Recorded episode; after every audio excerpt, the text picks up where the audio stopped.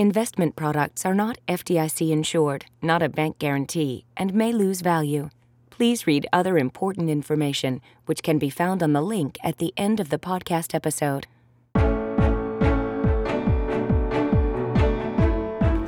Good morning. This is Michael Cembalest, and this is a brief Eye on the Market update on the tariff announcements. As many of you may have either seen or heard, the Trump administration announced 50 billion of Chinese imports now subject to 25% tariffs.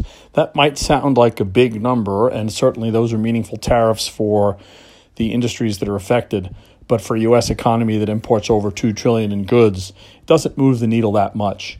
There's an accompanying chart to this uh, brief podcast uh, that would be helpful for you to look at. It shows a century of U.S. import tariffs from 1900 to today, and uh, actually starts out with 30% tariffs uh, 100 years or so ago fell to around 5% uh, and then rose back to 20% during the Smoot-Hawley period uh, preceding the U.S. Depression, then fell to around 5 to 7% in the 1960s. And once we got into the 80s and 90s, tariff rates fell 5% and hit an all time low a couple of years ago uh, of around 2%.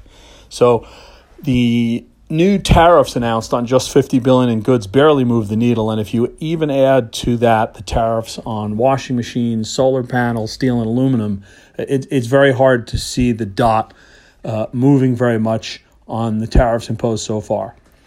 Now when do the tariffs become more of an issue for either consumer prices or corporate profits on an aggregate level? Uh, if the us retaliates as trump has suggested he might on an additional $100 billion of Chinese imports in retaliation for China's retaliation. Uh, and if the U.S. applies tariffs to around 250 to 300 billion in U.S.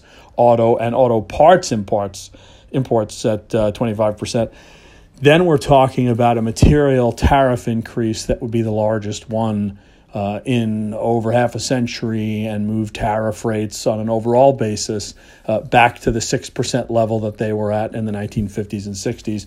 And that would represent a pretty serious uh, reversal of globalization and, and have some and have some possibly negative consequences for sentiment multiples and foreign direct investment.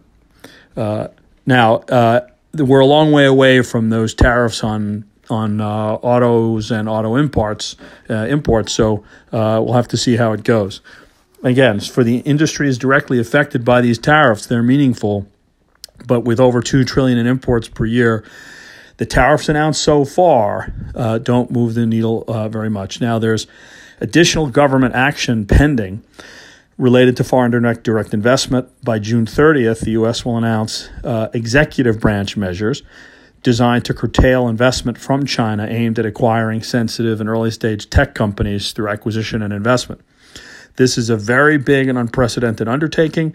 We don't have a lot of details so far about how this is all going to work, but uh, it's pretty easy to guess that at this point the U.S. is going to approach its national security mandate much more broadly than it has in the past. The same process is going on in Congress, which is debating legislation called CFIUS, uh, CFIUS, uh, that would expand its jurisdiction over M&A transactions that affect U.S. national security, presumably for some of the same technology, intellectual property, and technology transfer reasons. And uh, what's the bottom line from all of this? Well, yesterday's announcements and future announcements partially explain why U.S. stock markets are flattish this year, despite booming corporate profits, which grew at 20% in the first quarter, uh, surging CEO and, and, uh, and, and consumer confidence, strong housing markets, and what looks like an improving capital spending outlook. Uh, that's it for this uh, Eye on the Market update, and we will be back shortly if there's any change to what we've just announced. Michael Cembalest's Eye on the Market offers a unique perspective on the economy, current events, markets, and investment portfolios, and is a production of JP Morgan Asset and Wealth Management.